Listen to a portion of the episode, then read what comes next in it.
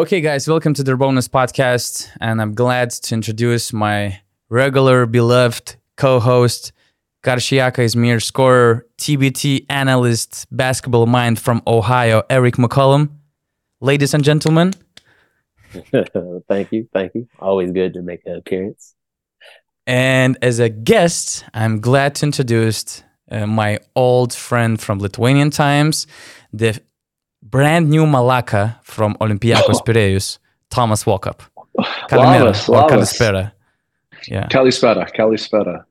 Uh, yeah, super pumped to be on here. I told you off air when I got your text. I was I was excited to be called up to the big leagues. So it's an honor. I'm pumped.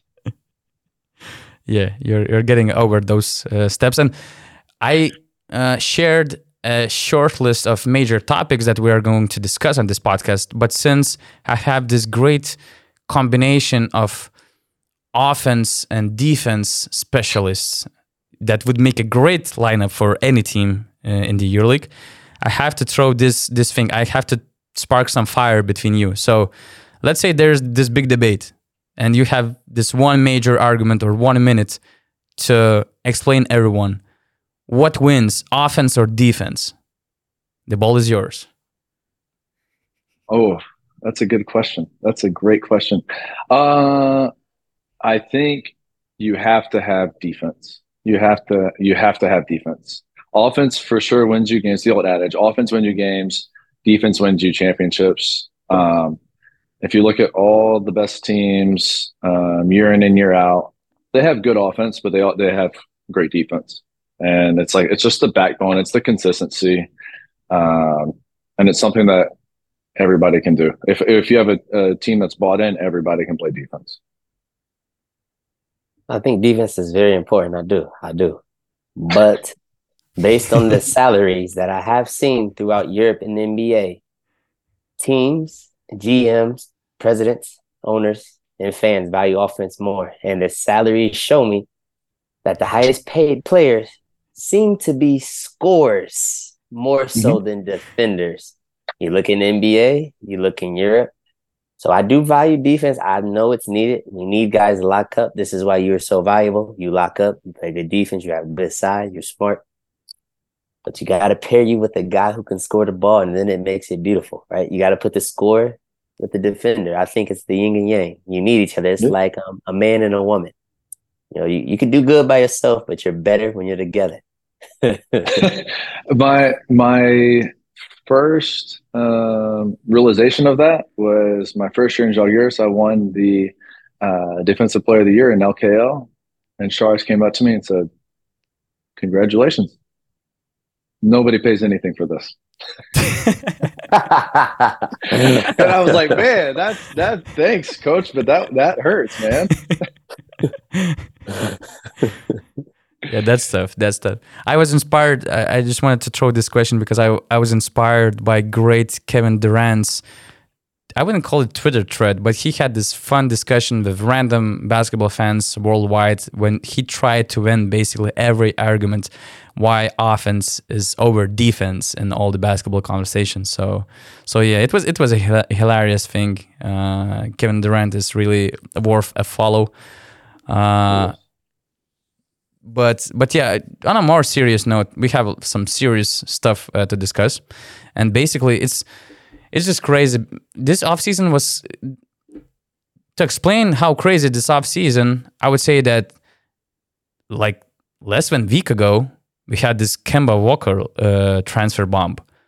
Then there was Nikola Mirotic uh, refusing to go to Partizan, although he had the commitment to the club. So now we have Juancho Hernangomez signing with Panathinaikos, and this whole sequence of three marquee players signing or not signing with some teams. These transfer bombs happening happened likely like in one week, and it's basically every single week something you know ridiculous uh, happens. But let's for sure we'll we'll, we'll discuss some ridiculous things that happen in Athens, Thomas.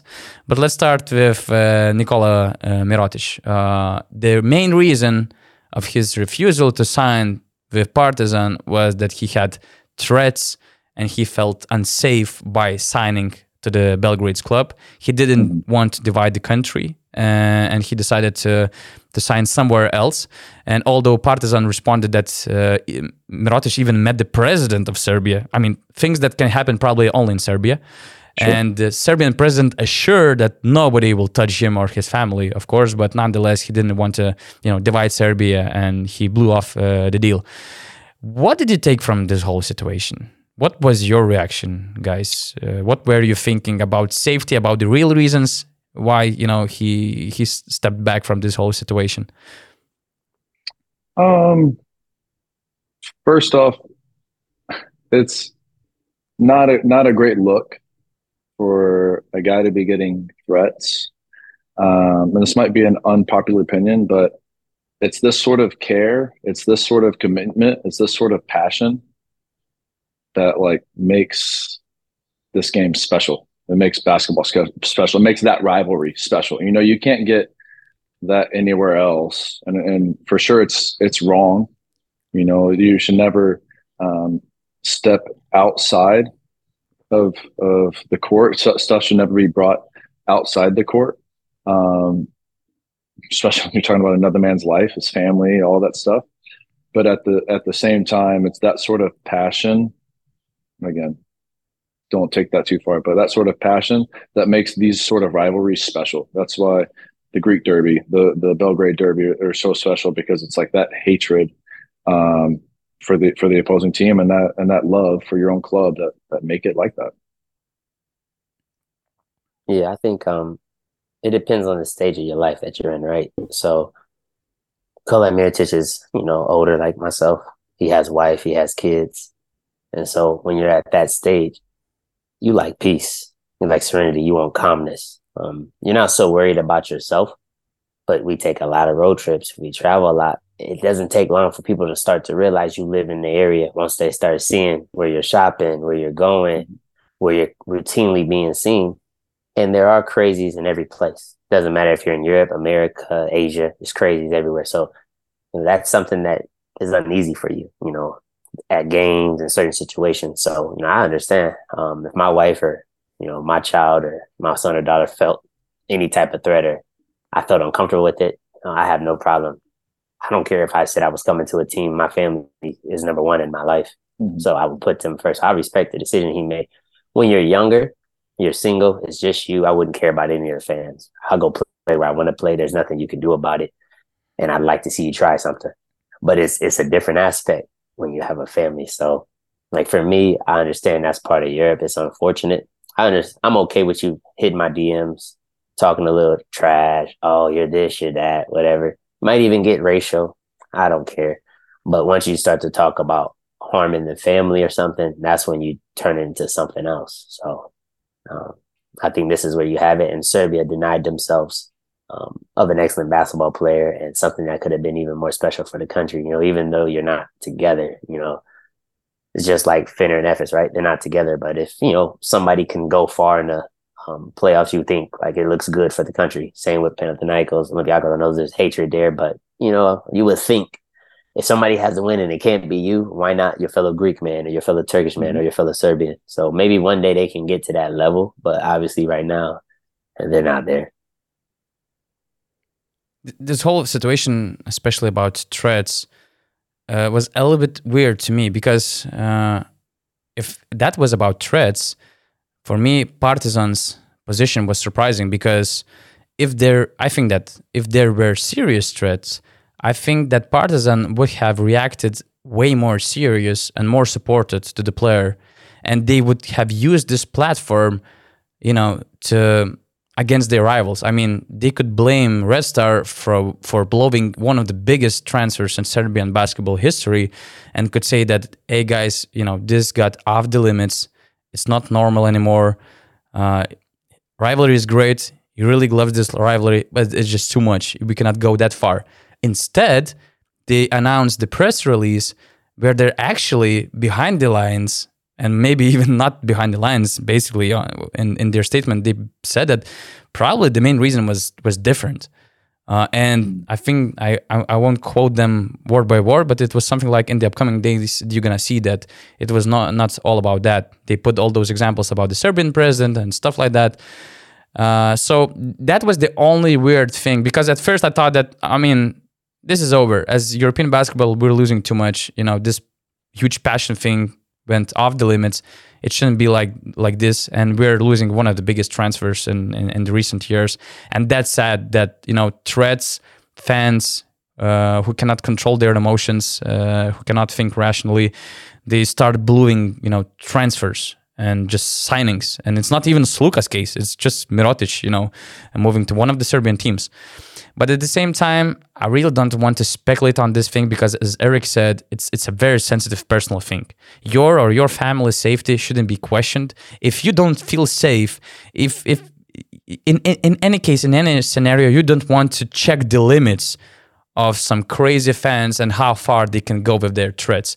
If you feel that there's at least a little concern about your or especially your family's safety, I mean, I completely uh, understand Nikola uh, Mirotic. So I'm, I'm not I'm not going going to try to speculate. Just this one aspect, how Partizan reacted, was weird to me, and you know, kind of shifted the the, the focus of the whole uh, situation.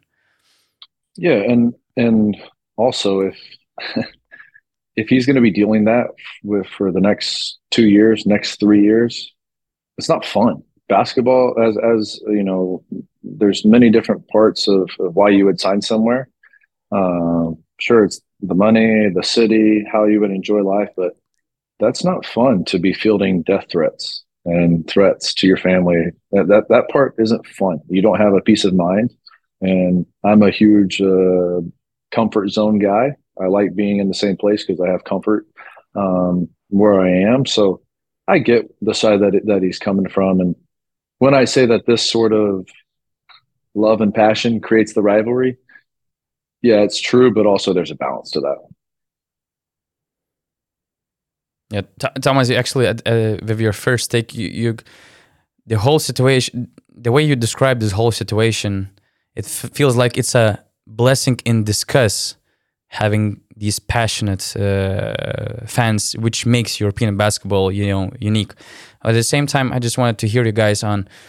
Did, did do you have any situations where you felt unsafe, uh, basketball related situation, whether it was you know on or off the court, and what kind of protection do you need as a player? Because we see situations in some countries where fans are throwing things on the court uh, and some you know some crazy shit is being thrown on, on the floor actually and it can damage it, it, can hurt really bad. It can have a big impact on the player's health uh, long term.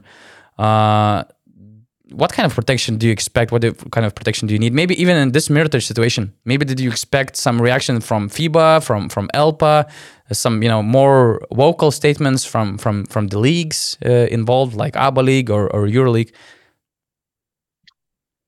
I think the um, best thing you can expect probably is um I mean, do you really want to go through having security outside your house all the time? Do you really want security traveling with your kids to go to school? Like you want some type of normalcy, but you know, if you really wanted to go somewhere, you could have security all the time, a little detail. Um, you know, for me, I think on the court, I usually feel pretty safe, but there were some times I think I was playing in Greece and I was at Panionios and we were playing um Aris and it was the cup, um, the semifinal, and it was just like the game probably should have been paused, canceled, uh the fans should have been kicked out, but it was packed. I mean, over capacity.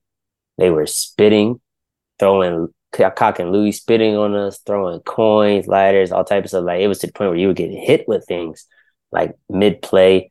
And they had this shield above the bench, above our heads. But if you looked above it, it was just nothing but nasty spit, Louis on top of everything. I mean, it was just a bad environment. It was dangerous. The floor was wet because of the spit. I mean, it was just, it was horrible. And that was the first time I was like, I feel unsafe. Like I could tell the referees were scared. Like every call was like amplified. I was like, there's, there's no way we're going to win this game here. Like we'd have to be up by 20 to win by like seven or eight. Like it'd have to be a clear. You have to hit everything. But like that was the only time I felt unsafe on the court. Other than that, like you might go somewhere. I think I had a altercation I told you guys about this year where um, I was at the mall and um, a dude got like little road rage, angry because you know he had to wait a little bit.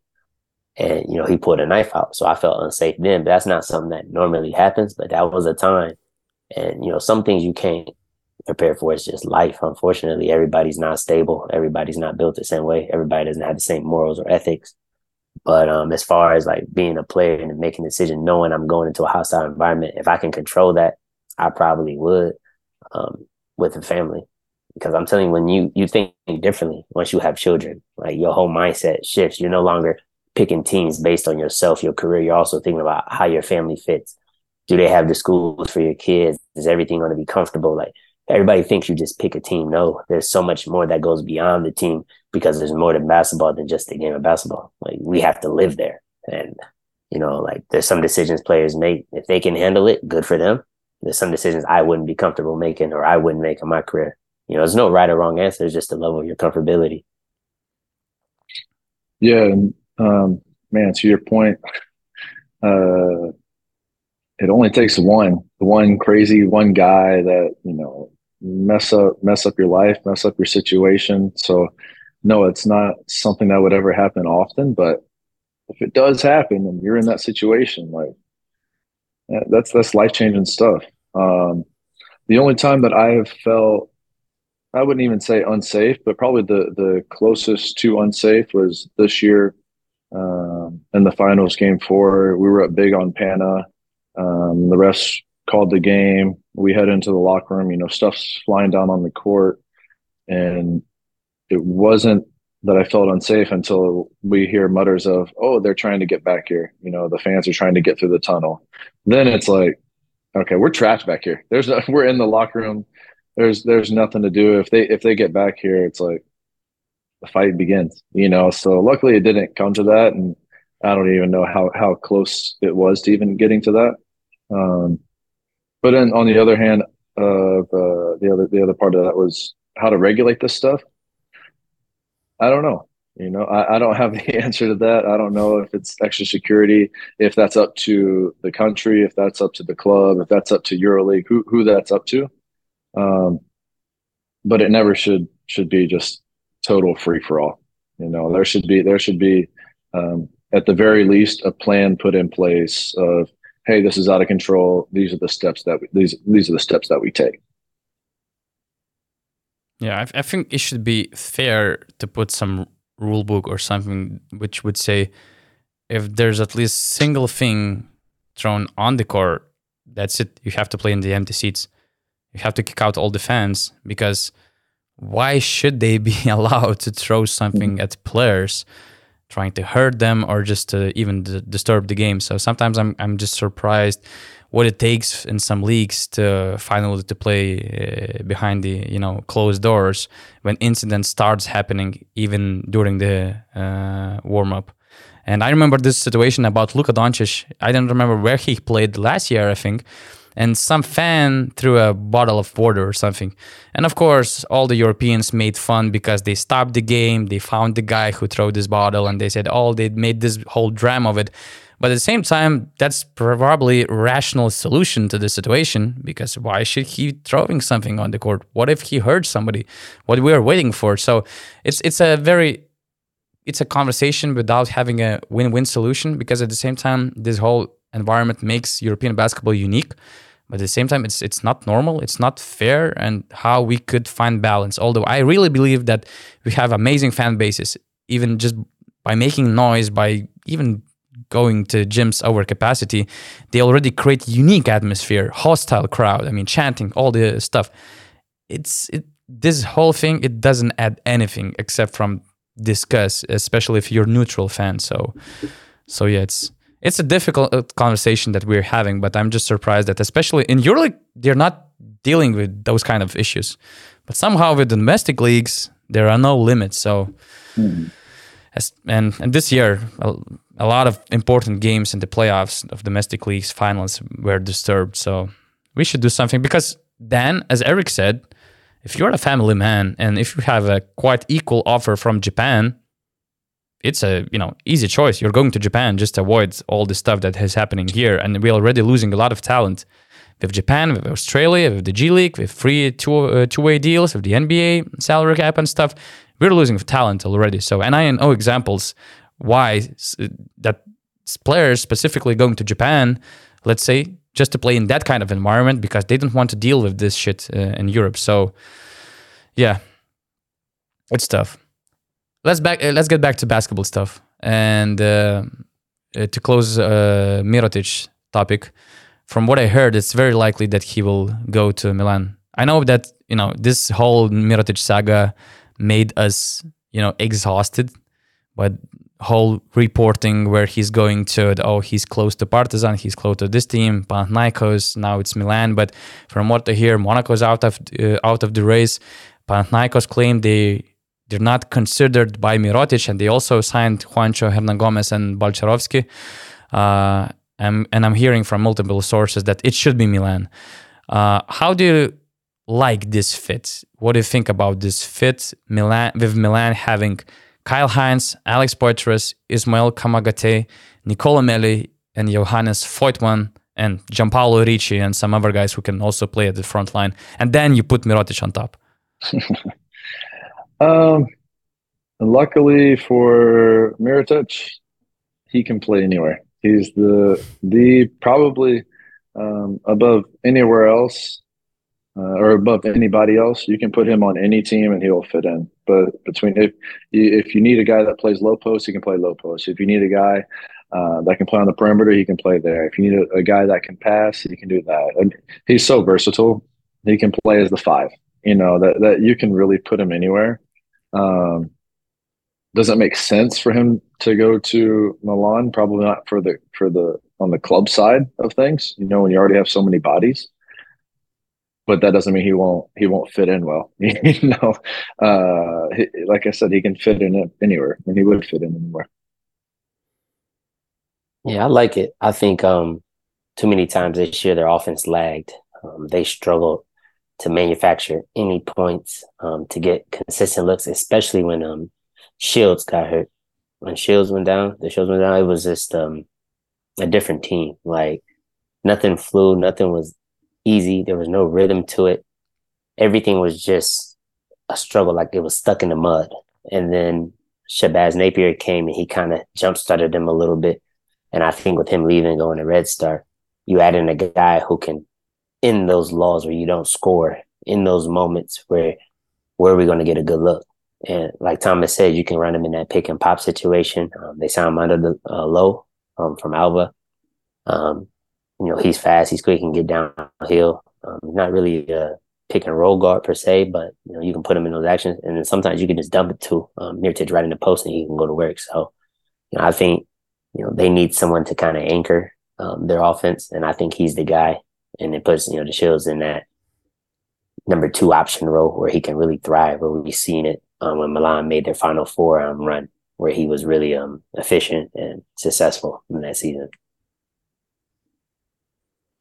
Yeah, according to Bibalytics, Milan had the 16th worst uh, offensive rating last season, uh, and due to the reasons Errick mentioned. Of course, injuries were involved as well. And what's interesting that their best and most used lineup was with Shabazz Napier, Billy Baron, Shavon Shields, Johannes Voigtmann, and Nicola Melli. So in this lineup, you could easily switch Mirotic with any of those big men, uh, whether it's Voigtmann or Melli, most likely Voigtmann.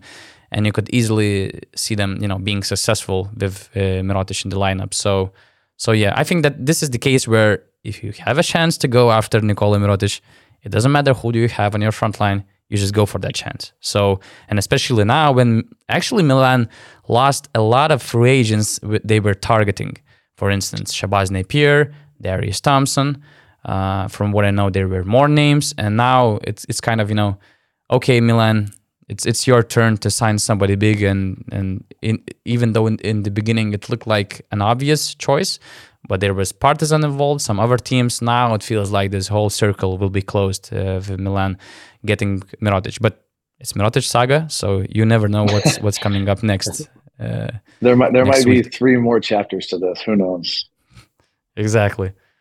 And what's what's interesting that this whole thing overshadowed Kemba Walker's signing by Monaco. I mean, that was they made noise worldwide I mean, they're signing a four time NBA All Star, 12 year NBA veteran who averaged 19 points per game throughout his career, All NBA member in 2019. And I think that he will be third by NBA All Star experiences among the all NBA players that ever played in, in, Europe. And I think that his resume puts him in like top three or top four American players, NBA players who played here in Europe.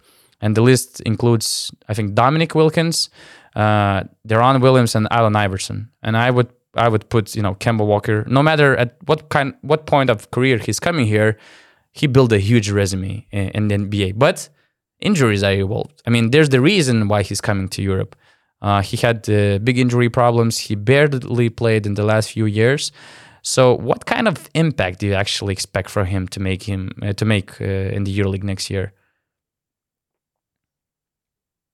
So, before I could access it, I had to, you know, do a little digging, talk to some people on the channels, and you know, I was just wondering, you know, a guy who makes a hundred million in his career, like, why is he coming to Europe? most guys don't make that move. A lot of guys who played in NBA, you know, first class treatment, chartered flights, suites, um, not practicing much. You know, it's a it's a pretty good setup, and a lot of them aren't built or want to come to Europe. And from my research, I found out that Kemba is a guy who just loves the hoop. He's a guy that loves the game, and so hearing that, I thought, oh, okay. So you're talking about a guy who loves basketball, who loves the game. It's not about the money. It's not about that. He just wants to play. And then, you know, what better place than play? If you're going to choose to come to Europe, go, why not go to a place that people pay to vacation to? You go to Monaco, you know, the sun, the beautiful, the high class living. Um, you know, it's an easy place to sell. So for an NBA guy to come in here and to adapt, I think there's no better place as far as living than Monaco. I mean, it's going to feel as close as you can to your luxurious life of being an NBA All Star. So, you know, I think that would be fine with him. Uh, I'm curious how him and Sasha Obradovic will kind of interact. Um, but he's from New York. He's tough. He loves the game. So I think he'll be good. Now, the only question is his health, right? How are those knees? You know, all those years, all those NBA games, those 82, those playoff runs, all those crossovers, those step backs, those snatches, the stop on a dime. You know, that takes wear and tear on those knees year after year. So I'm wondering, is he now healthy? You know, I know last year in Dallas, um, you know, he didn't have any signs of injury. And if he can just say be 70% of the Kemba we know, I think that's enough to be dominant in the EuroLeague. I mean, to score, he was already so explosive and fast. Even if he loses a step, I mean, still going to be at another level. So it just depends on if he can stay healthy. Can he get through the whole year?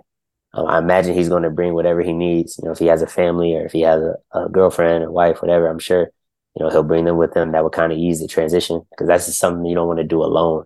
Um, so if you have those that you care about close by, I think it can help you adapt. Um, and I expect him to be a, a, force. I mean, him and Mike James in the backcourt is um, probably gonna be something special. You know, what do you do with the lineup, it doesn't matter if you can get that type of talent. You just give them the ball and you let them play. Yeah, you have uh, basketball players and you have hoopers, and and he's a hooper. You know, uh,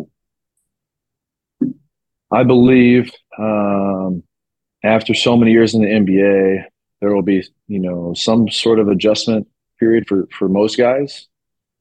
But at the end of the day, it's hoops. You know, there it's a different style of play, but that that applies to guys that are less talented. You know, that he's the he's the type of guy that you can um, maybe think, oh, it'll be different defenses, it'll be less spacing. How will he adjust?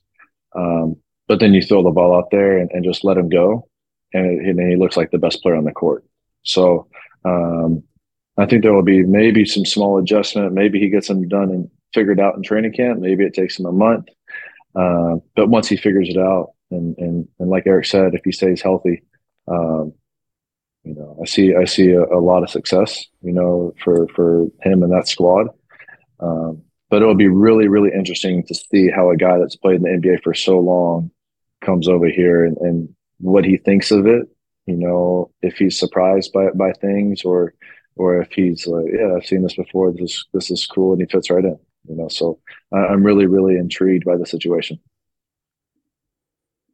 Yeah, I think it's a low risk, high reward move uh, for Monaco because yeah, he has you know his his knees are extremely vulnerable in terms of getting consistent playing time, but at the same time, Uh, and from, from from what also heard from NBA people, he has to be you know under consistent health management because of his knees. But at the same time, from what I heard, he might be used only for EuroLeague games, which means you will play one, in some cases, two games per week. That's a huge difference compared to the NBA schedule. From what I heard, he might. I mean, you already have Mike James, Jordan Loyd, and Elie Okobo on your front line. Matthew Strazel is also over there. Some of our guys can can cover uh, backcourt minutes. So it's not like he's going to play 30 minutes per game. It might be something around 20 minutes per game. And from what I also heard, his contract, I would say, team friendly in terms of if things go wrong with his health, it's not like Monaco will have to pay him the full salary. So, you know, it's kind of a safe move for Monaco. And besides all the skills that he brings to Monaco, an extra that he can give to the club. For instance, if Elie Okobo gets injured, something happens with Mike James, you have Kemba Walker, tremendous, you know, uh, scorer on your, on your team, and they will always have somebody on the court, which you know will maximize the threat to your defense. And I believe it, it will make Thomas' life even harder because I heard that you said that Mike James is probably the toughest matchup for, for you because it's like 24 7 job. And now we have Mike James and Kemba Walker next to next to him. And I'm I'm not even, you know, taking credit away from Jordan Loyd and Okobo. It just no, it's just brutal. It should be brutal. You, you should get, you know, paid uh, extra for games against uh, Thank you. Thank you.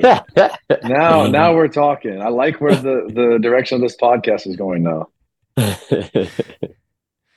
yeah, and you know, besides all those things, from what I also uh, heard, I also did my research, and I heard that uh, he's one of the best humans in the NBA, and he was one of the most beloved teammates in the NBA, and he also brings, I would say, elite leadership which is also important uh, for this Monaco team uh, to have such a high caliber player next to you who's a hooper, who's coming here for the hooping reasons, who also brings this strong mentality and wants to help you win games, you know, feel confident.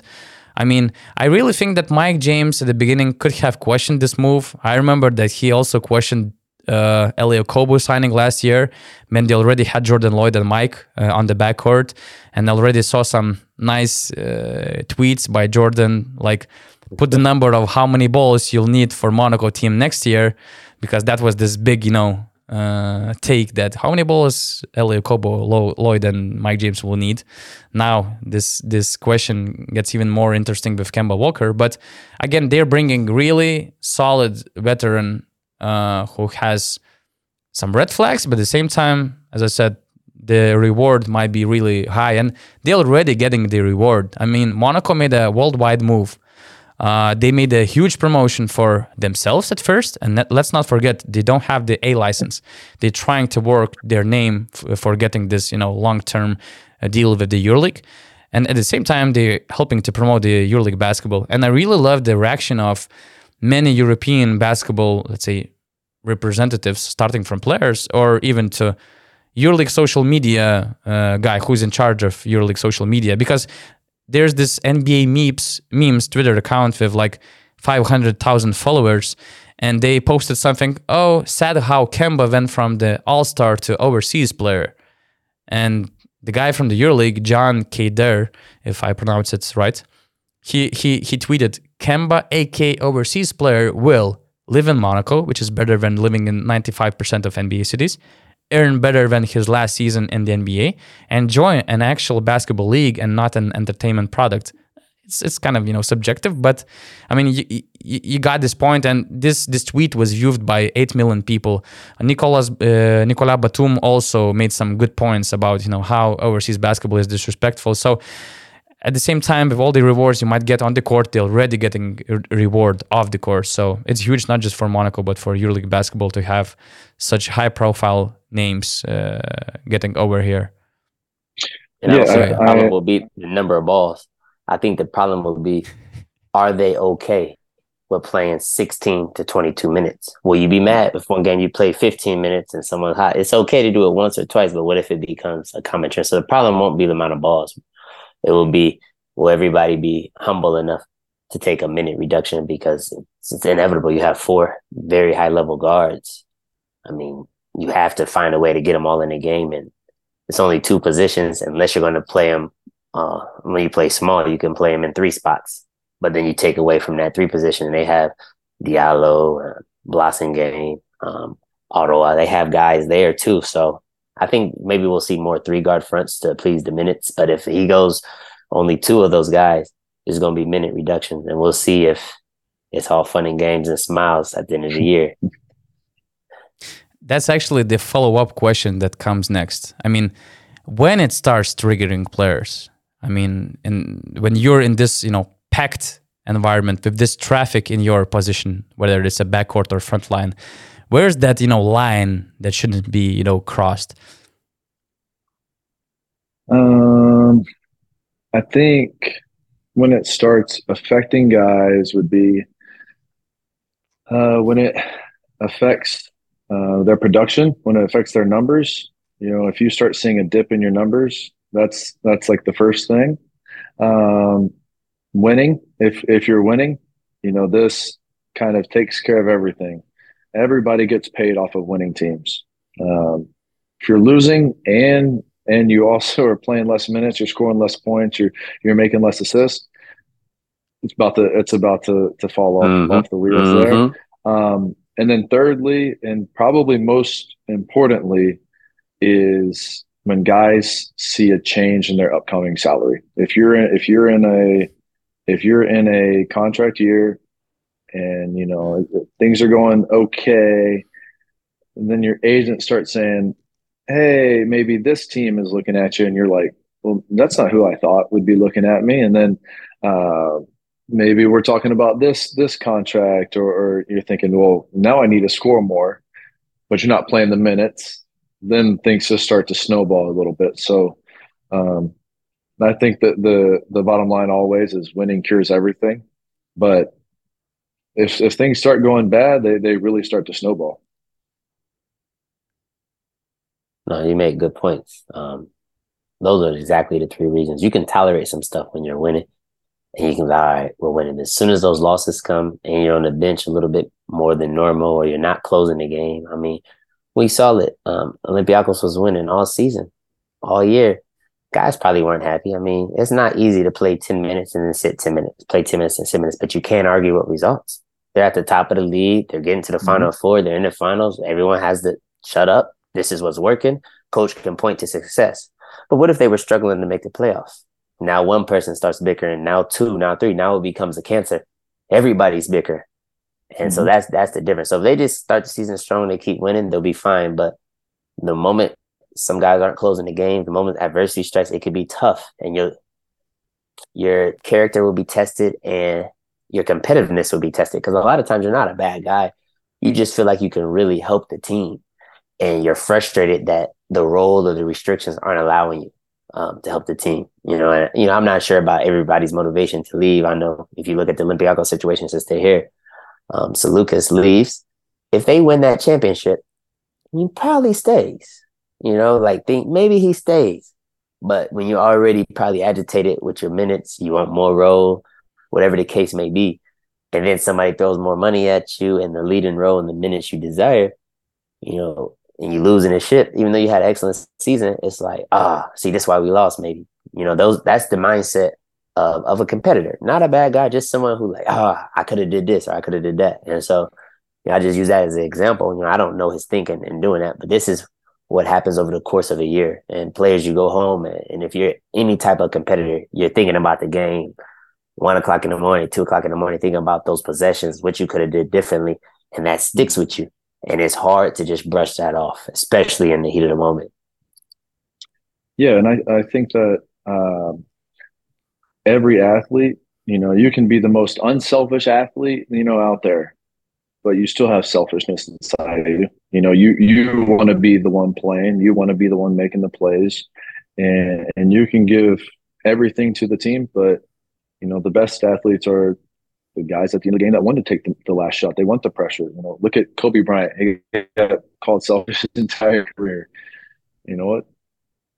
A lot of guys would call him a hell of a teammate. You know, so um, I think the that selfishness part of it is is great. Um, but there's a balance to it. Mhm. Uh, there's an interesting question coming from BN Plus member. We have a Basket News Plus platform uh, where our subscribers on three different subscription levels can get some extra features, uh, including our bonus Q and A podcasts, uh, articles uh, behind the paywall, WhatsApp uh, community uh, group where we're directly talking uh, to those people, and where I would say we have most quality basketball discussions between fans. And one of these features includes making questions to the uh, podcast uh, hosts and guests. So one is coming from Nikos Monaras, and it's a little bit related to this whole situation of keeping everybody happy, uh, let's say. And Nikos Monaras wanted to hear Thomas' reaction. We will go with your reaction about Sloukas' move later, but what do you think of Bartzokas' rotation? Is it a source of frustration or preservation of the players? And you know how to try to keep happy guys uh, in this system, which is, is challenging for every basketball ego, I guess. For sure, preservation. Um, guys always talk about, you know, they want to be in a comfortable situation. They want chemistry. Um, and I think that's what that provides. You know, is it um, typical to, to substitute like that? No. Um, but at the same time, I'm, you know, the last two years I've been extremely comfortable with the, the group that I'm playing with. You know, we mix it up in practice. So it's not like um, in the fourth quarter when I'm in there with a different group, it's foreign, you know. Um, but I'm a huge fan of it. You know exactly what you're getting. You know that you're gonna you're gonna play in the game. You you don't have this you know uh, feeling of a cloud over your head of man if I miss a couple shots and make a turnover he's gonna yank me out. Like no, he's gonna he's gonna leave you in there. He trusts the guys that are that are in the game, um, and I like that sense of comfort. I like that sense of um, chemistry that I have with the guys on the court because I've played so many minutes with that exact group. Yeah, and basically, probably if you do it right, if everything goes well, you're gonna play in the fourth quarter. That's probably this unique thing of this whole system. You know, he checks players in the first three quarters and puts the basically best lineup of the game to, to clinch the game, Mm. right? Yeah, and um, that's easy for me to say, and I understand this. That that's easier for me to say when I'm playing 20, 25 minutes per game. So I I understand that. Maybe a guy that's in uh, Isaiah Canaan's spot, you know, where he's playing less minutes, even though he's playing great. It, it's it's tougher. Uh, but also, you know, last year I was the one that was coming out in the first quarter before everybody else, and um, at the same time, we're winning. Everything's everything's okay. Everything's solved. Um, but I am aware that my opinion is is what it is because because I'm playing a lot of minutes. Um, but that's we we've talked many times as a team. You know, guys have opinions about how much they should be playing, how many shots that they would be getting. It's it's uh, you know not like everything is is perfect all the time throughout a ten month two, 10 month period, but um, coaches reminded us, guys, this is Olympiacos. We have 12 guys here that can play. There's only there's only so many minutes. There's only 40 minutes at every single position. It's not easy to to get everybody 30 minutes. You know, it doesn't happen. The math it doesn't add up. Um, so it just is what it is, and um, being able to take it one step back and realize you're a part of something bigger than yourself is is the the part that the last two years we have been able to do as a whole unit. Thomas, do you think there was a way how to please Sloukas' needs with the current philosophy and the system of Olympiacos? Would other players and would they have understood, you know, if let's say one player is getting a different treatment after all those years, after all those successful years, I would say, uh, playing this current system, and then there's this sudden change. How, how, how do you read that situation? Um, sure, there was a way, but um, at what cost? You know, um, Coach Bartzokas is the two-time Coach of the Year. He's obviously proven himself. The guy has Greek League titles, EuroLeague titles, been to Final Fours, and he's been he's done it by his own system. You know, and and um, that's what he wants. He, he believes in something and he stands by it, and and I respect that more than anything. You know, it doesn't matter if it was the the last guy on the the roster to go into his office and say, "I want to play more." The first guy, you know, he he stood by what he believed, and um, you know, I also don't think that um, you know if you look at his uh, Fenerbahce numbers versus his Olympiacos numbers, it, it, wasn't like he was playing a ton a ton less. You know, maybe it would vary from game to game sometimes, but um, yeah, it's. I think I I know that I side with coach on that, and and uh, I don't know all the details to everything that that went down or anything, but um, I really respect coach for saying, "Hey, this is what I believe in." We have 10, 12 guys that are equal, and and we're about winning here, not about anything individual. And um, yeah, you know, SLU made a decision. It is what it is. Um, but I'm I'm happy to stand behind Coach Bartzokas on that one. I think um, there's a way you can do it, but I don't think it would have put the team in the best position. You got to think what's going to make the team win, right? I want to please players. I want players to be happy. But first and foremost, I need to make this organization win because coaches get fired left and right. So I got to do what's best for the team. And, you know, he wanted to keep his job. And you, he did it with Sasha. Sasha Vezenkov played like all the game. Like, I mean, but you're talking about an MVP. You're talking about a guy who was dominant all year. So you, I say you can choose one offensive player and one defensive player, and I think that's why Thomas plays so much because the EuroLeague is loaded with scores and talent, and you need someone to go out there and make life difficult.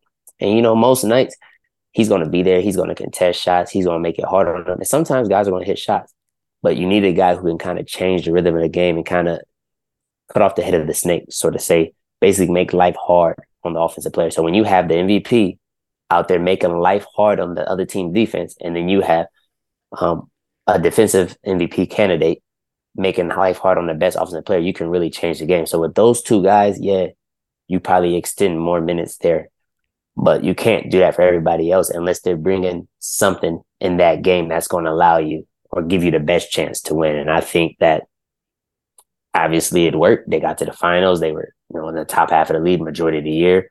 So I have nothing to say. But you know, if things were different as a player, I could see you being more vocal. But for me, I just you know would have been quiet, continue to play my role because whatever you're doing, it's it's working, and it's hard to argue with results in film. Eric, is there anything you would like to ask Thomas as a player from player's perspective about this particular Kostas Sloukas move from Olympiacos to Panathinaikos. I mean, we will remember this move for, for, for ages, like we remember Spanoulis move. Is there anything what player is curious about to hear, or is also kind of you know uh, matches what just regular fans are asking? You know, how do you feel? Okay. How do you react it? Or there's something specific?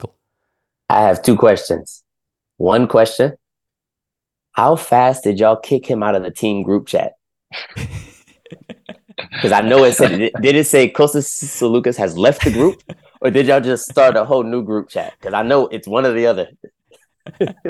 Kostas Sloukas has been removed from the group chat. I think was the notification that I that I saw came, came up, but I don't think that he was uh, dying to, to stay in the group chat either. So for sure. And then number by, two. By the way, so, so, sorry for interrupting, but who is the admin of the group chat of Olympiacos? Uh, shout out Adonis Katsikas. He's the one that makes everything go around here. So uh, yeah, he was the one that that uh, had to had to do the booting. But uh, yeah, shout out Katsikas. He's the man. Yeah, I knew it was okay. quick. And then number two, because a lot of times you guys are so close knit. Olympiacos keeps the same core. You guys like to have that continuity, you know, within the team. That's why you're successful because you don't just have talent, you have chemistry. Was there conversations you know, maybe with you, Lucas, or maybe with the other teammates, did guys try to reach out to get him to stay? Did you guys know there was a possibility he might be leaving? You know, take us through that.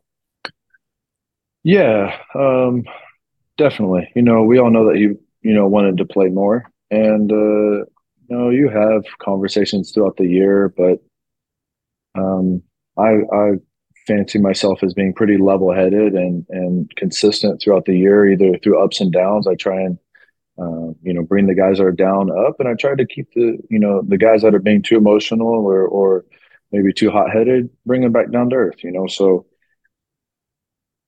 the, it was um, a little bit of a battle throughout the season to to you know keep him involved with us and, and keep everybody on you know same page and maybe not everybody, but but to keep him, you know, locked in and say, you know, it's it doesn't matter if you're unhappy with this or unhappy with that.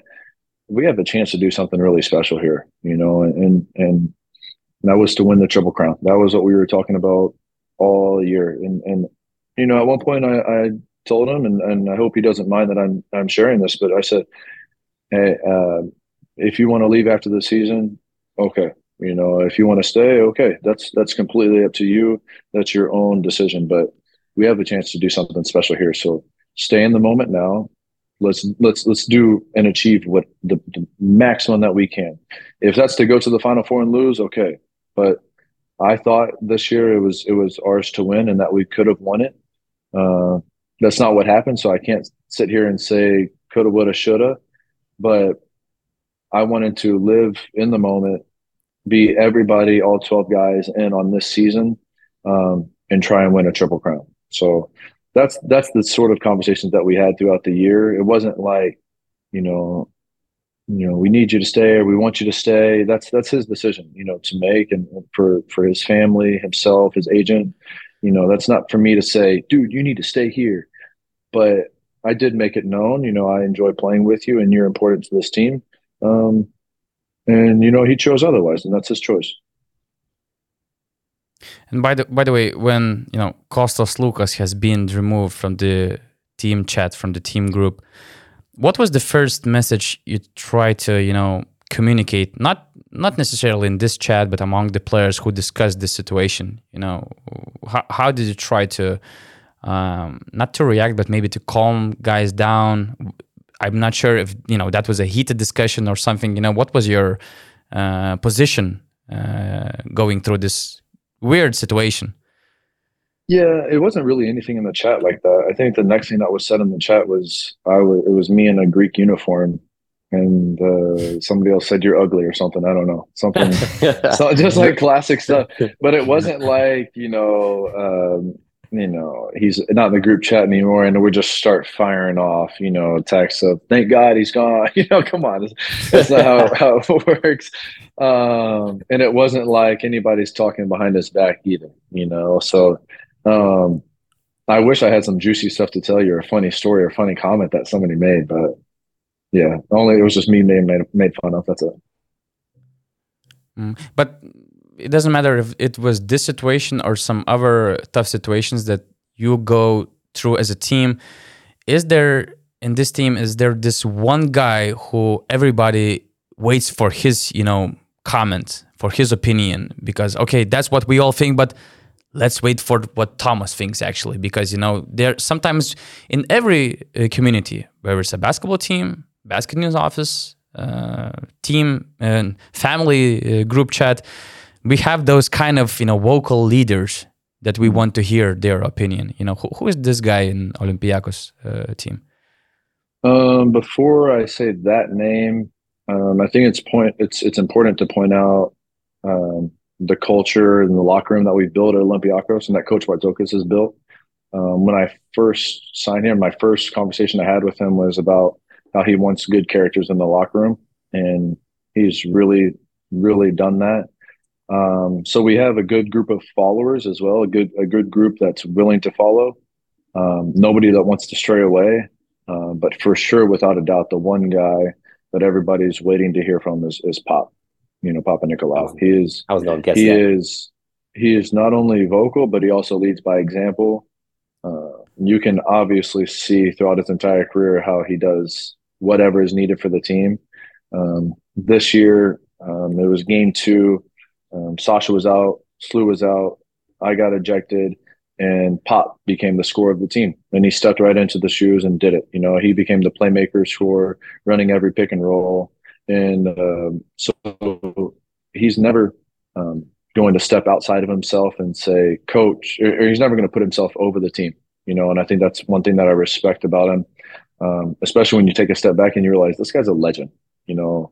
I can walk around sometimes and I can, and I can, you know, get recognized. Some people take pictures, whatever. When I walk around with Pop, Pop, everybody wants a picture with Pop. Everybody, everybody wants to talk to Pop. Everybody wants to touch Pop. Everybody wants to, you know, for him to sign something, and for him to act with such humility um, within the locker room, um, but also with with a very clear uh, clear head on his shoulders is, is somebody that um, makes him somebody that I'm I'm really happy to follow.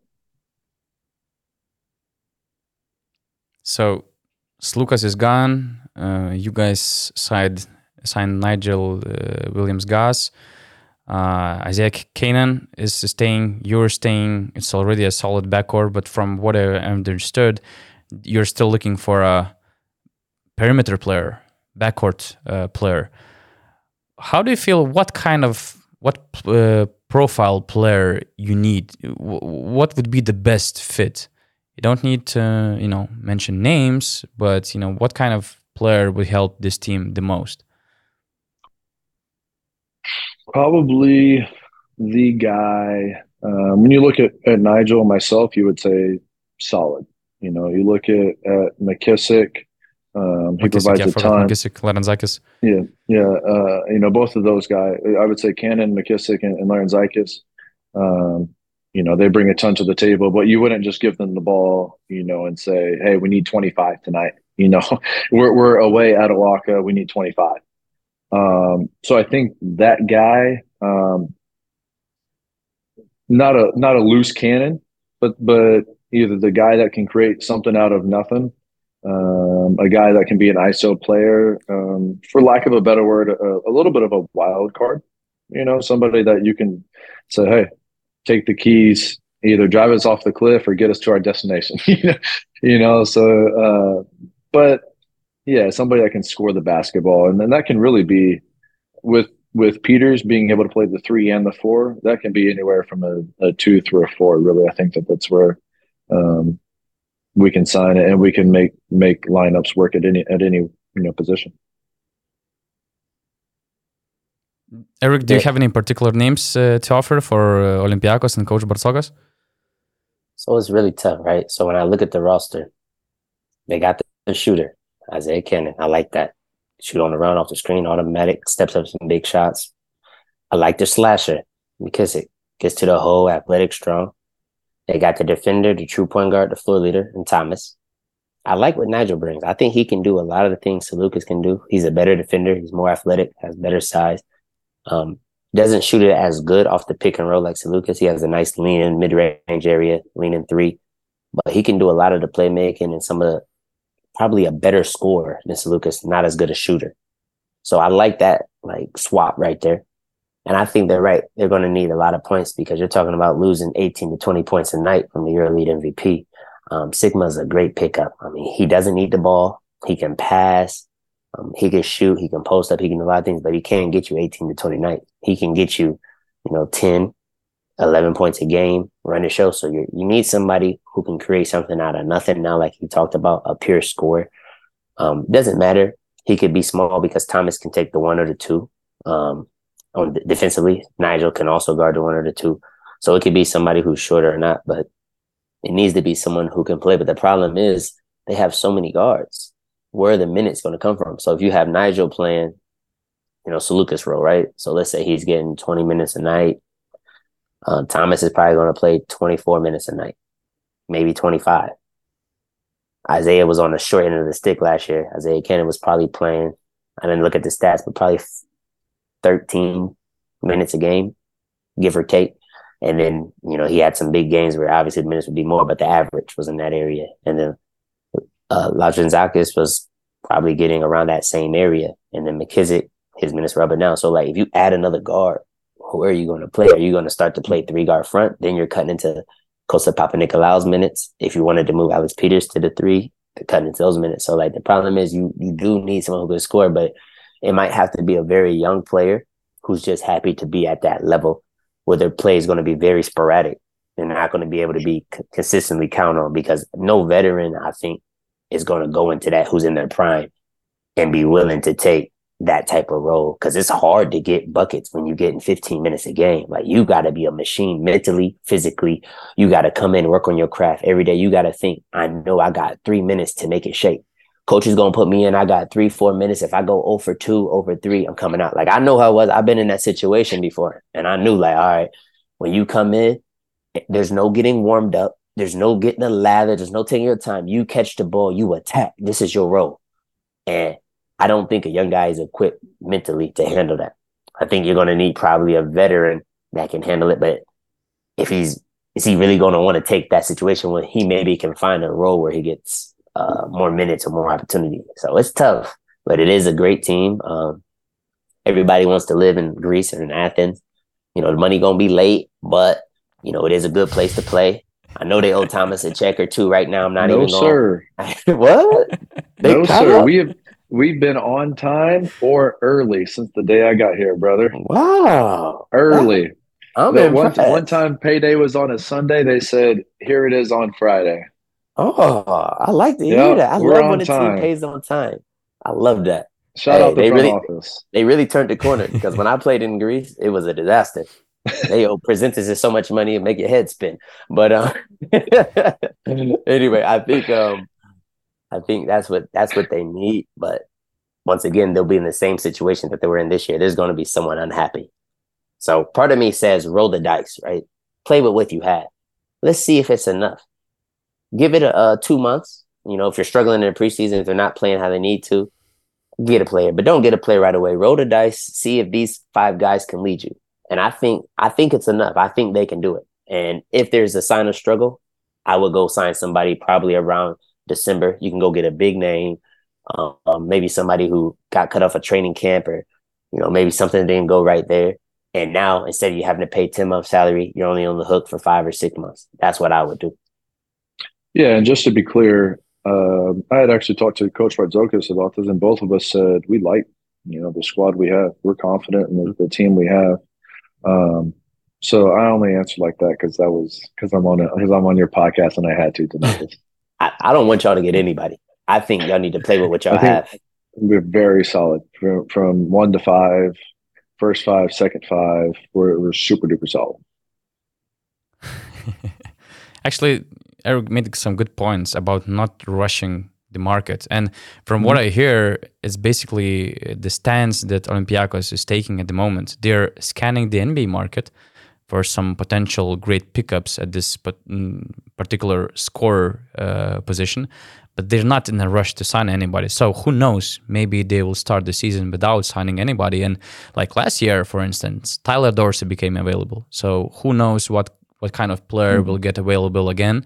And not all the NBA free agents uh, sign their contracts, so there might be some interesting names uh, before the uh, winter starts. And as as Thomas said, I mean your backcourt is already kind of packed. There's a, enough talent specialists um, in those positions. So maybe just let's let's let's see and wait uh, how they're gonna step up and and some of these guys to new positions, some of them uh, to some new situations. But I just wanted to hear also, as we kind of solved Luka's case, Vezenkov replacing Vezenkov is probably impossible. There's no player who can replace and cover all the check boxes that Vezenkov covered. So Mirotic. Mirotic, the only one who can.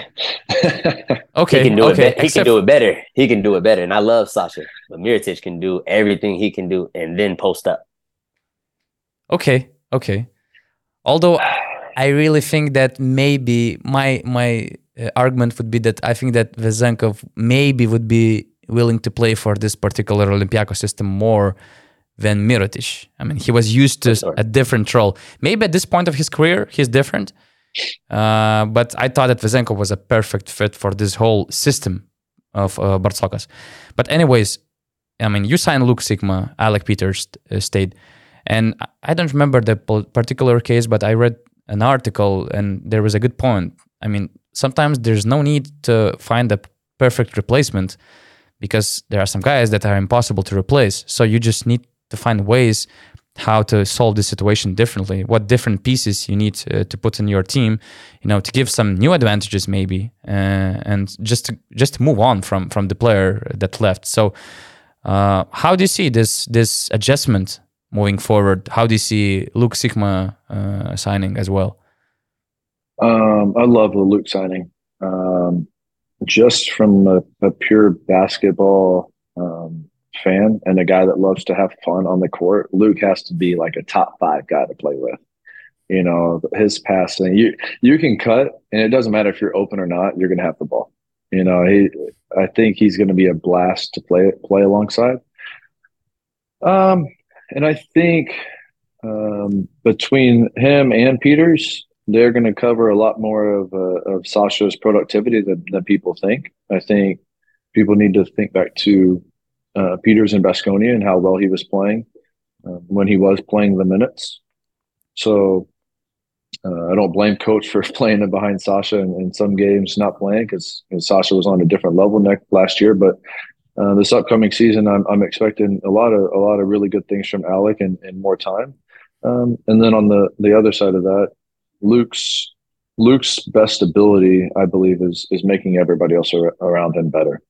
You know, so he can you know pick up an easy ten points of productivity just off of assists. You know, he makes uh, foul you know that much better. He makes Milutinov that much better. Canaan, McKissic, all these guys, he's going to up their productivity, and I think it's going to be a, a two man job between them as far as um, picking up that productivity.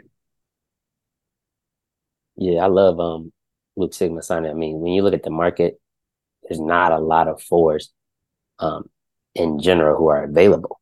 And then you look at someone who was um of reasonable cost. Yes, you could have went and got maybe a Mirotic, but it would have cost you an arm and a leg, you know. And if you wanted to save some money but get a high quality player, I think Sikma's the perfect pick because you lose some playmaking in Sloukas, right? So you need someone to play make. Guess who can pass that ball? Guess who you can run some cuts and actions through with him at the high post at that elbow area, making reads. Sikma. He's a better post up player back to the basket than Sasha. Um, he's a better passer. Um, difference is he doesn't shoot it like Sasha, but that's why you have Peters. And so, like like Thomas was saying, sometimes a player is so good to replace the production, you need two guys. And you know, I'm looking at it. Sasha played about 30 minutes a game, and you know, in the year lead, averaged 18 points and almost seven rebounds. And I think it's quite possible that those two players can pr- replace that production. I don't think that's uh, unstrained. I think you can put pencil in Sikma in that. I would say eight to 10 points a game, um, four assists, maybe four rebounds, um, really strong leader. And I think you can put Peters in that six to seven points a game, shooting three, maybe two rebounds. And right there, you have Sasha Vezenkov in two. Okay, obviously the impact sure. won't be the same, but they can do those things. And I think there's a new dimension at it. Um, and Bartzokas will have to make some tweaks to his offense because there were some things catered to Sasha's skill set. Um, sure. And now he's going to have to let Sikma have some touches um, because the way he passes the ball, the way Thomas can cut, uh, the way he can find Ken on the weak side for shots, or McKissic cutting, or Pop is an excellent cutter. Um, you give him in those backdoor actions, I think you're gonna have. I think you'll see the tweaks, you know, but he'll he'll put him in situations where he can succeed.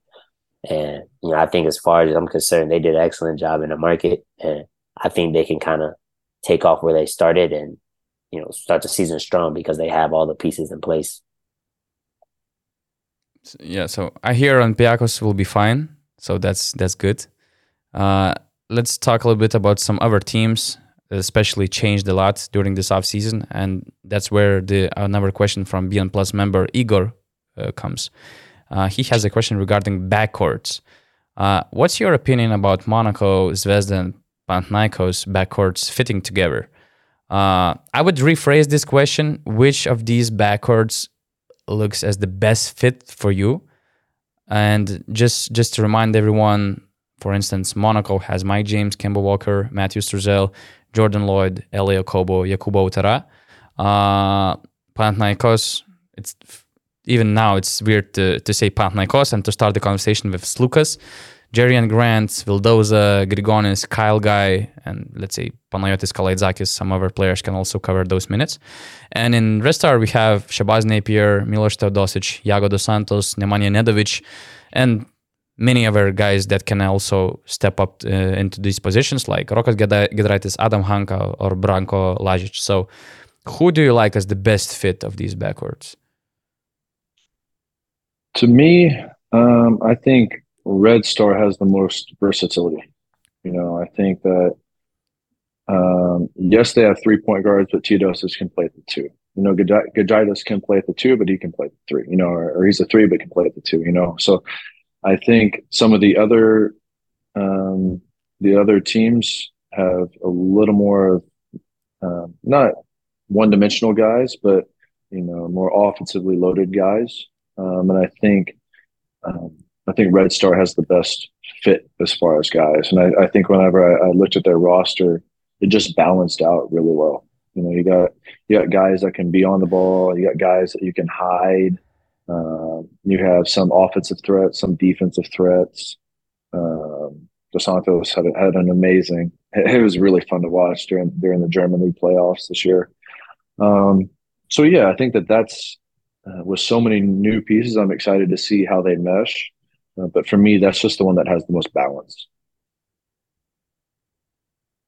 Uh, you know me. I'm an offensive guy. You know what backcourt I'm going to pick. I'm going with Monaco. I mean, doesn't that, matter if we don't have any defense. Just score the ball and, let, and let's get up to 120.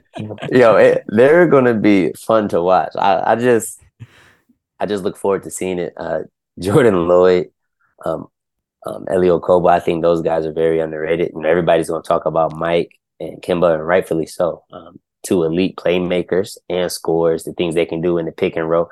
I just don't know what teams are going to do if you put them both on the court together. You know, you're going to double, you're going to try to do all that stuff that they do to Mike James. There's no way you're going to leave Kemba on the weak side, right? Or or vice versa.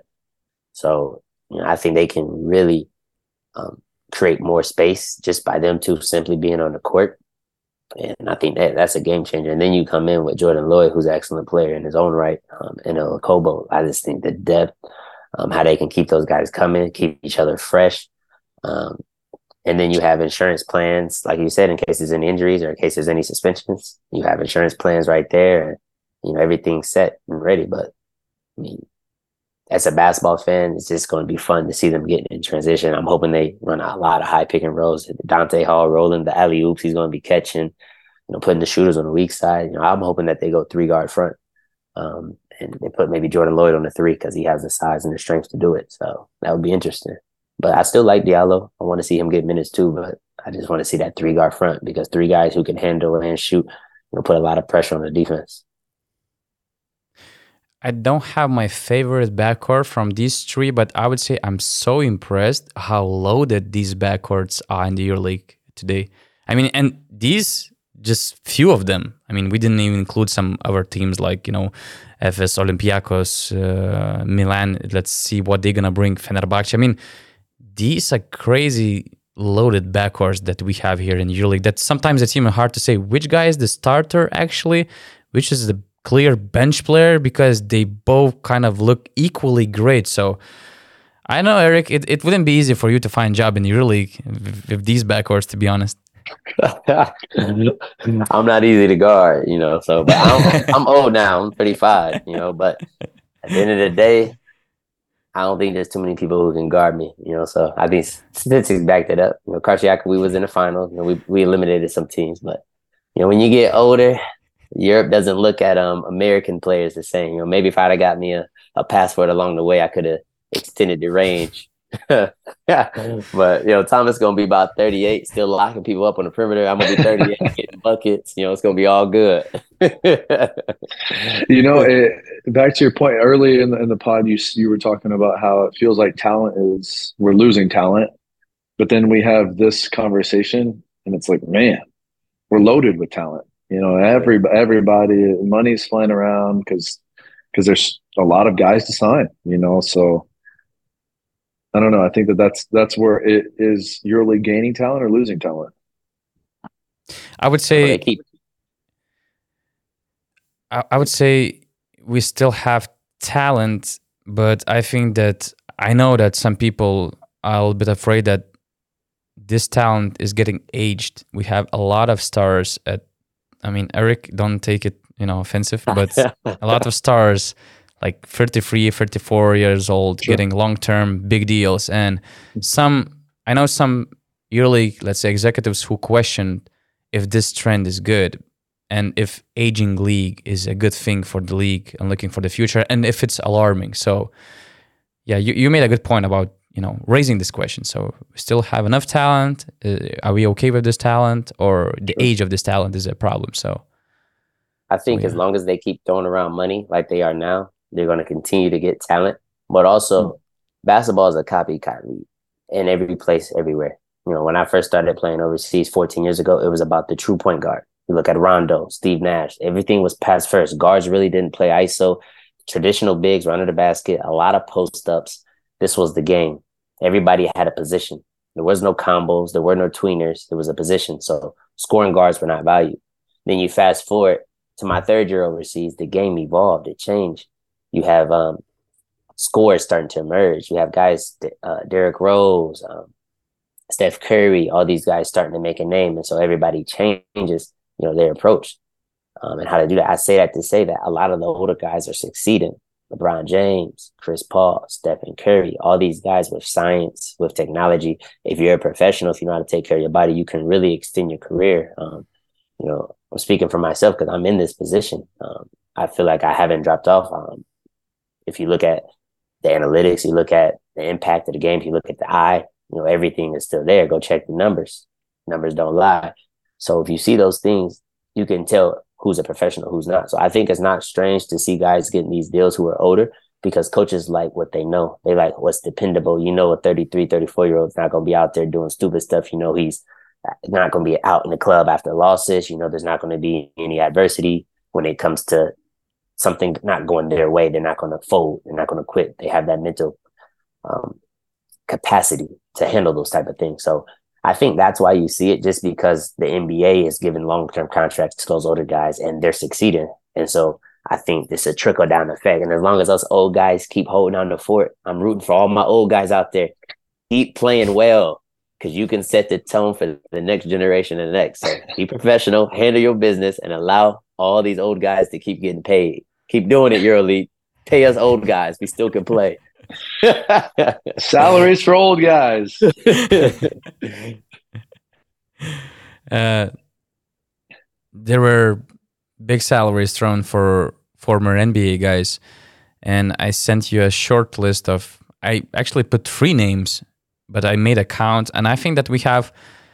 I'm afraid we have five NBA guys in total coming straight from the NBA, directly from the NBA to Europe, and these are really solid names. Starting with Raul Neto, who is expected to sign. It's not official yet, but he's expected to sign with Fenerbahce. He had a six points uh, average and two assists average in the NBA. Willy Hernangomez, seven points and six rebounds average in the NBA, uh, including the uh, last year's Eurobasket MVP award. Kemba Walker, I told you guys, 19 points, four rebounds, five assists. That's his 12 year career average. There's also Frank Jackson, who signed with Asvel Villeurbanne, 25 year old uh, guard who averaged 8.5 points per game for Pelicans and Pistons. And now Juancho Hernangomez signed the deal with Panathinaikos officially. Seven years in the NBA, five points, 3.5 rebounds. So, which, what do you think? You know, which NBA player, player coming to Europe is in a pole position to succeed next season? And this, let's say, this definition of success is not necessarily related to the team success, but who do you see as a potential number one standout of this group? Easy. Um, go ahead. Willy Hernangomez. You know, guys, shout out to my Pelican guy. He already knows European basketball. They have a glaring need for him to come in and do what he does because they're losing Mirotic. You know, it's a guy who kind of you can center your offense around. You know, Hernangomez is a guy I think I can play in the pick and roll in that short roll area. He hit the mid range jumper. He's really good back to basket. Nice face up game. Um, his versatility is, is, excellent. I think he should have played more um, with the Pelicans. You know, I liked um, the things he did when he was in there. Um, this year he didn't play much, but the previous year, you know, he had a bigger role. Um, he was able to show um, the things he could do. But for me, it's a simple choice. He's the one who's in shape. He's been playing. he showed you what he could do at the Eurobasket. It was pure domination. Carried Spain with the help of Lorenzo Brown, and just the connection with them in the pick and roll was excellent. And I think, you know, with the guards that Barcelona have, I think he'll be able to kind of won't be the same because Lorenzo Brown's a guard on a different level, but he'll be able to um, form a connection with them, get some easy baskets. But I think he'll have a big season and he'll be a big part of Barcelona's success. I think it, he'll be in that conversation for first or second team all yearly because he's that good. One hundred percent. If they're if they're gonna gonna have a um, a good year for Barca standards, you know, a lot of it's going to be on him. You know, they he's stepping into the the biggest role, the biggest shoes that he needs to fill. Um, and then the EuroBasket performance last last season, uh, last summer was uh, really really impressive, and I think that um, that's kind of the last uh, impression that he's had in Europe, and I think there's a lot to be said for that. The confidence that that, that probably provided him within European basketball is, is probably a, a pretty high level of confidence. So, um, and obviously he's home, you know, so that, that three things I think will propel him to, to have a pretty, pretty easy transition back over here.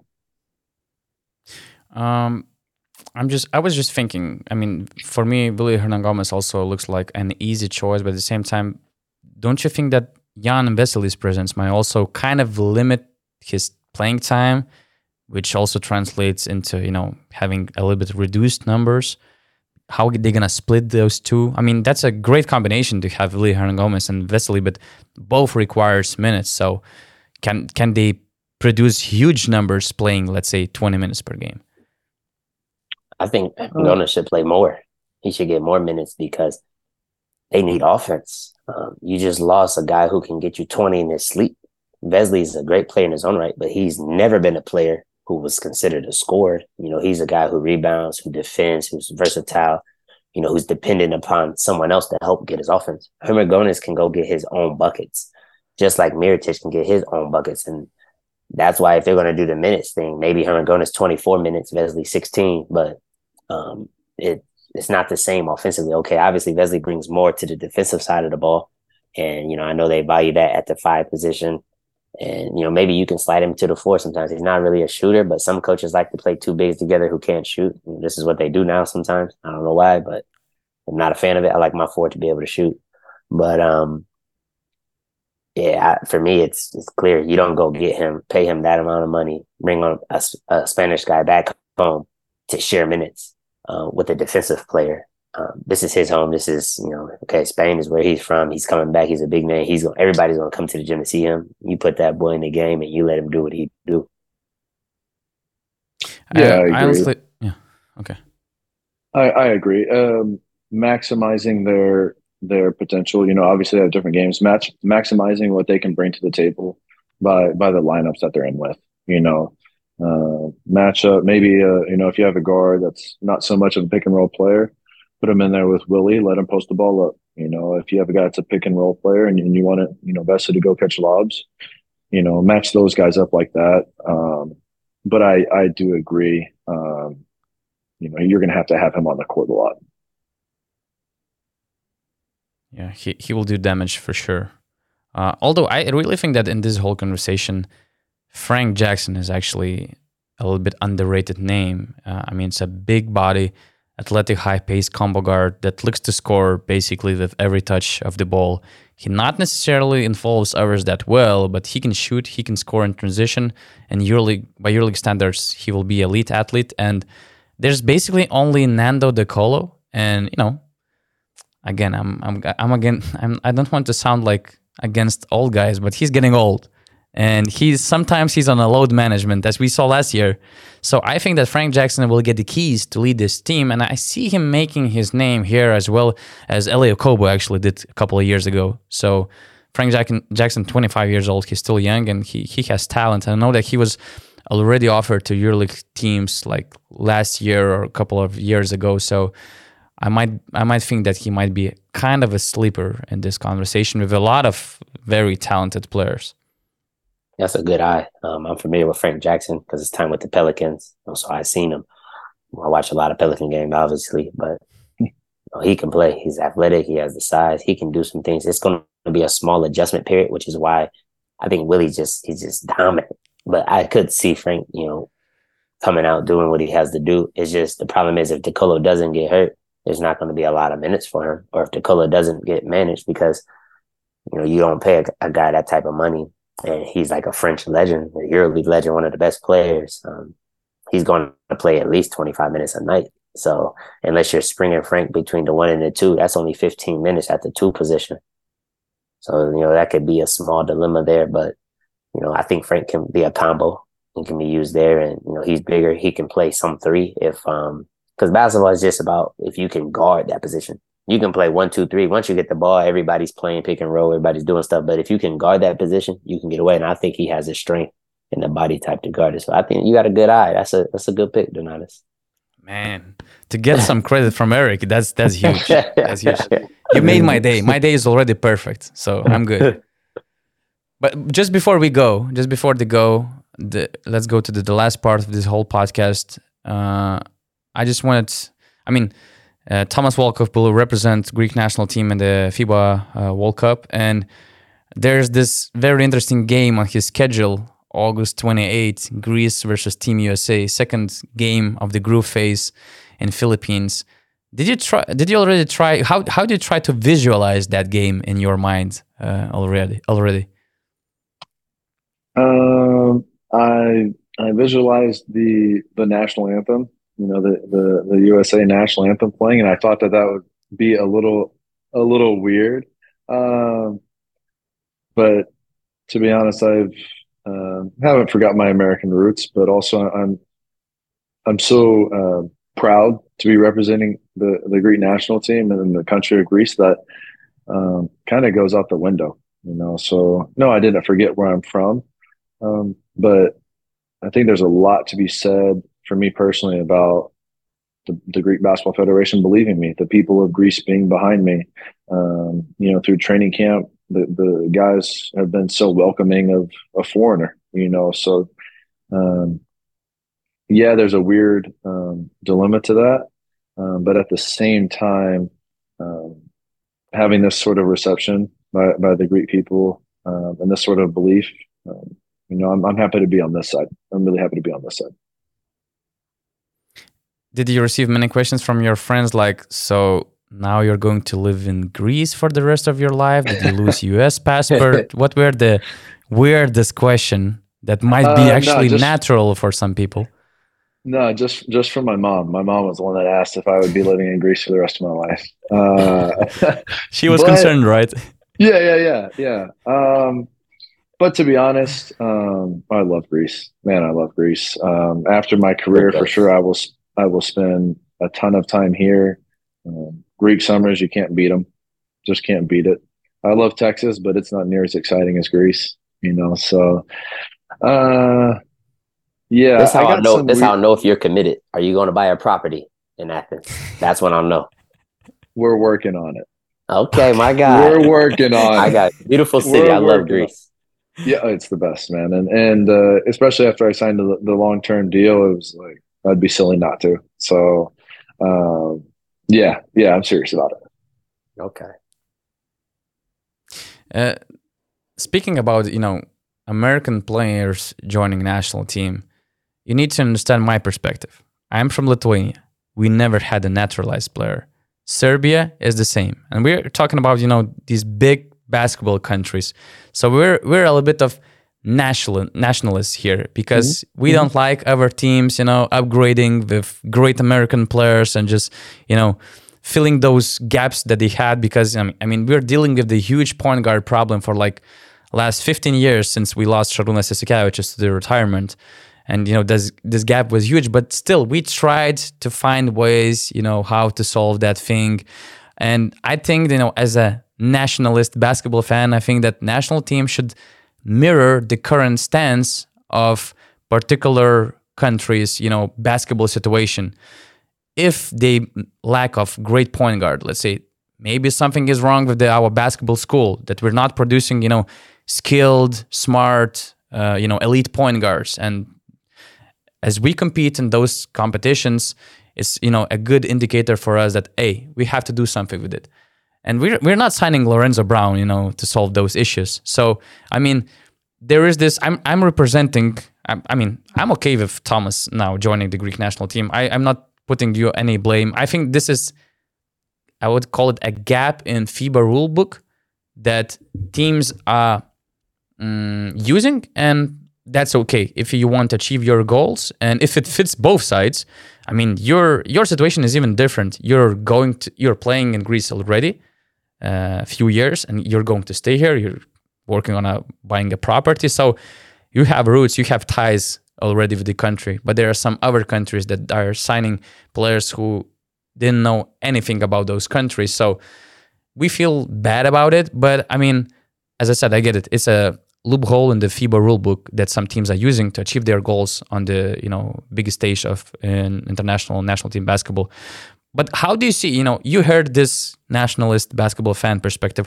How do you see this whole naturalization process from the American player standpoint? You know, that you're coming from America, from also, you know, the the birth country of basketball, basically producing so much talent worldwide, you know, both in the NBA and Europe. Even last Eurobasket, I saw the statistics that there was this list of particular, you know, countries and players from those countries making the biggest impact and United States players make the biggest in- impact in the EuroBasket, which which sounds weird, you know. But hmm. how do you, how do you see this whole situation from your standpoint? That's a question for bo- both of you guys, actually. Uh, so first thing, there was an American point guard that played in Lithuania for three years that could have solved the, the point guard problems there. I think I think he had expressed some interest. Um, and uh, secondly, I really respect you know the um, the pride, you know, of Lithuanians, the pride of Serbians, and um, to say no, we don't we don't want you know in any any naturalized players. I I do respect that, and I respect your opinion on it. Um, now from the American side of it, uh, is it something that I, from a young age, I would have said, yeah, I think it's it's super duper fair to um, just take your pick of the litter and say, hey, I want this guy, even though he's not from my country? No, probably not. But at the same time, from the American side, um, Errick, you've spent way, way more of your life in Europe the last 15 years than you have in the States. Um, for the last seven years, I've done the same. Um, I'm at this point way more European than I am American. Um, the time I think that I've given up, the time that other Americans have given up to be over here, to live over here. Um, and not everybody does this, but to dive in the culture, um, to, to try and fit into society, all that, all that stuff. I think there's there's a lot to be said for that, and and you know from really day one in, in Greece especially, that's what I tried to do. I tried to to really fit into the culture. Um, so I think it's it's fair from my standpoint that that I received that. Yeah, I think um, um, a lot of Lithuanians and Serbians will feel some type of way, um, and Spanish players felt the same way. Spanish people did too. Mm-hmm. Until you hold that gold, and then you forget mm-hmm. all about that naturalized. Solves everything.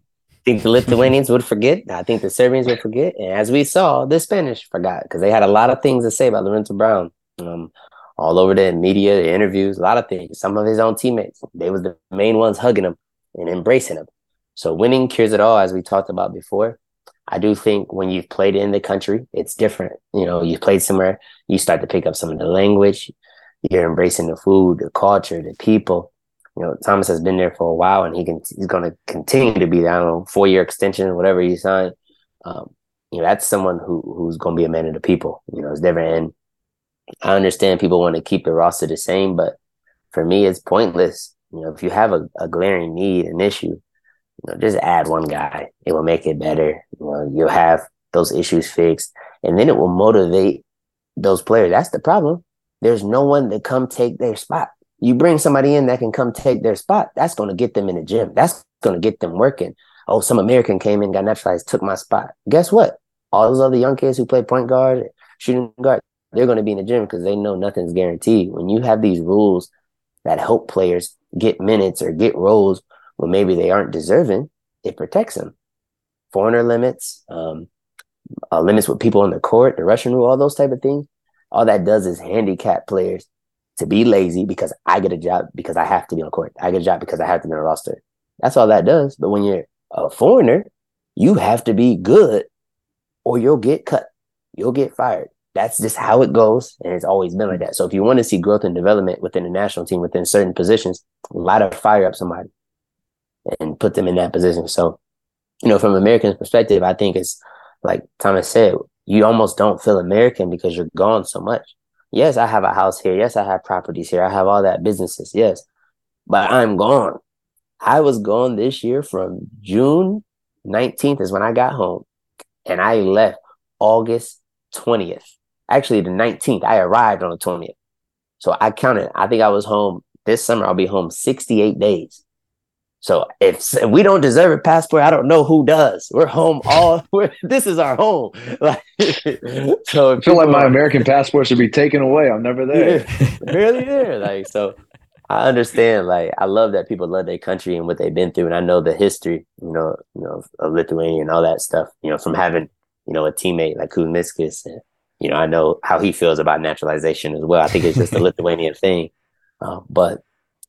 I, if you can't beat them, join them. You got to adapt with the, the the generations, with the growth of basketball, with everything that changes, or you're going to get left behind. And you're going to be sitting there looking at Spain or the U.S. or Greece holding their medals, and you're going to say, "What if?" Just jump in, get you get you a player. That's bad. Nope. That's bad. That's really bad.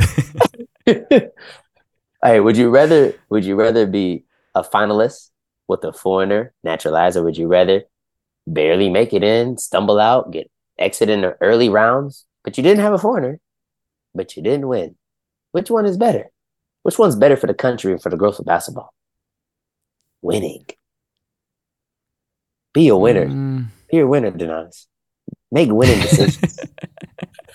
Get the people on board. Come on, Lithuania. Get on board. It's okay. It's only one foreigner you would be a good recruiter actually but I, I, will be that lithuanian. Like I, I feel that there will be a lot of those serbian guys. No we, we, we're okay with not even qualifying to the next stage instead of having american help us to get a medal or something. Now i don't have that kind of radical opinion to be honest but i just you know i just felt that this rule thing you know changed the whole motion of the national team basketball because it's okay. Some countries it's it basically started with actually with less talented national teams trying to upgrade the naturalized players. But since many teams started doing it, and some teams started winning stuff, like Slovenia with Anton Randolph at 2017 and young Luka Doncic. Then they made another, Rasho Nesterovic made another great GM signing with Mike Tobey, you know, making a great fit with Luka Doncic. I mean, other teams saw that, I mean, those, those these teams that taking great players and they're you know stealing spots, stealing medals from us. So we also have to step step up and you know to play according to these rules. So it it basically became inevitable to not to naturalize anybody. So I really believe that in some time both Lithuania and or Slovenia, uh, Serbia will have their own Thomas Thomas Vokopas or Erikas McCallumas on their national teams. so it just I have, just a, I have a solution. I have a solution. I think this would be fair.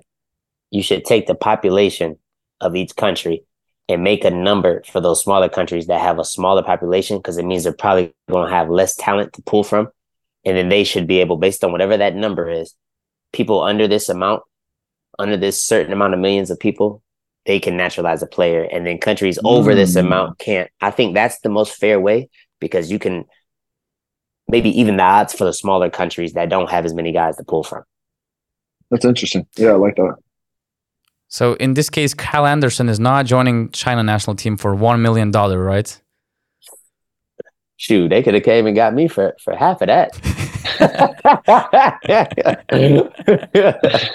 I gave him a discount.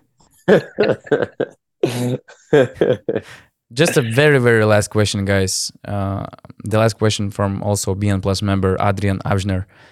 Uh, the question was can you ask them why americans value the olympic games so much more than the world cup? For every olympic basketball team they got all stars and for the world cup it's just the rising stars. I feel like it has to be money based does the us pay for the olympics if the team wins a medal but doesn't care about the world cup? Probably it's not the case but i would like to hear you know your perspective well nba guys make 200 million 300 million 100 million they're not worried about no little bonus these guys are making 50 million a year. Like the bonus that they had doesn't move them. And they're making 20, 30 million off the court if they're superstar status. So um, guys play all year. They train, they take it serious. People have families, people have kids. Basketball is just what they do. It's not who they are. So oftentimes you don't want to play all year basketball. You don't get to enjoy your summer. You don't get to spend time with people that you care about, especially when you've been gone all year on the run. You know, and if your kids start to get older, they're starting to have events still They're starting to play AAU, high school games, whatever the case may be, and you're missing those things. Then you have to add the fact that people really care about the NBA team. This is the team that's paying you 40 million per year. You want to make sure that that free national team, yes, it's an honor to play for your country, but it's almost like the team that pays you your salary that takes care of your livelihood. What if you're in a contract year? What if you're in a certain situation? Are you going to go to some little tournament um, in the middle of nowhere and play? Probably not. You're probably going to focus on your season that you had and uh, getting this contract that can change not only your life but your kids and their kids and generational wealth. So um, the U.S. players take basketball serious, and that's why they're not going. Because if you're not 100% mentally locked in and 100% sold on it, you shouldn't go. You should stay back and you should give that position or spot to somebody younger. And it's good for our development. We send younger players, and guess what happens eventually? They're going to be on the team that's going to the Olympics, but they're getting those minutes, they're getting that development, they're growing. So, ironically, it's helping the growth of basketball by getting these young players acclimated and getting them a chance to show something when normally we would take the A squad and, you know, probably would win by 20 points every game. You know, now this makes it more interesting, makes the games closer, but it also grows um, the younger generation and it makes them have to step up. Yeah, uh, well said. Um, I think another point is uh, way more simple, but the popularity of the Olympics. You know, uh, that's like a bucket list thing. You know, it, it, I don't know if every kid grows up thinking I want to play in, in the World Cup, uh, uh, you know, but to play in the Olympics is a huge, huge deal. That's a major achievement. And uh, for some guys, it's like, hey, this is the one Olymp- Olympics I might be able to play in. You know, maybe one or two, um, but I think could be just as simple as that too. You know, everybody wants to play in the Olympics. It's a huge deal. The uh, amount of exposure that guys get from the Olympics is is even bigger than, than the World Championship. So, um, yeah, I, I, I don't think it's so complex. Yeah, for me, the worst part is that six years ago, FIBA started this FIBA qualifier system that included national team games during the season in November and February. Mm. It kind of sparked a big conflict between EuroLeague and FIBA. It changed the whole ecosystem of European basketball, and it started this you know whole EuroLeague FIBA uh, war.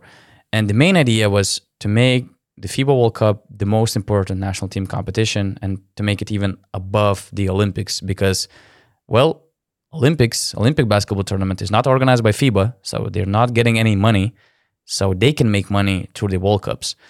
But uh, I think that, of course, it's not just about the system, not about the FIBA, it's also injury related problem. But I think that this year in this FIBA World Cup, we just have two NBA All NBA team members uh, locked uh, for the competition. It's Luka Doncic and somebody else. Um, I, I really forgot the name, but I counted two guys. And of course, if Jokic was there, if Giannis was, he's still you know questionable, doubtful. It's not sure if he's in and out if they were there and they had intentions to play, the number will, would be a little bit bigger. But I compared it to the 2014 FIBA World Cup, and you know it's a difference on one or two guys, which means that this whole change and sacrifice didn't make FIBA World Cup the main competition yet. So I think that as a international basketball, we are losing. We just sacrificed too much, making this whole calendar so you know messy where we, we sparked this war. We stopped thinking about the growth of European basketball. Instead, started you know getting into inner wars, and now we are losing some markets to, to Japan, Australia, and you know etc. So that's the sad sad part for me as the you know European basketball fan. And and yeah, they're still losing losing to Olympics uh, importance wise. Uh, FIBA World Cup didn't become a bigger competition, so so that that's the sad conclusion of the whole conversation of the whole podcast that I didn't I tried to avoid, but but yeah. Thanks for sending us out on a good note. yeah, but that was a great conversation, guys. I'm really happy to have you you two. it already even got dark in in Athens. I know. I well, I didn't want to step away during the interview, but I could have used a light or two on in here, huh? you got the brightness yeah, but, up on my computer. but yeah, that was a entertaining quality conversation. Really glad to hear your perspective on EuroLeague things, on national team basketball things, because that's that's also the idea of this whole podcast. You know, to to give other perspectives, to give platform for players, explain their own perspective, and you know to educate for all of us uh, from from these conversations as much as possible, even though sometimes we're giving some bad takes or something, but shit happens. So thank you, thank thank you guys for joining in. That was a really big pleasure to have you uh, both on the podcast. Likewise, it was a blast. Thanks for having me as always, and thanks for joining, Thomas. We appreciate you. Yep.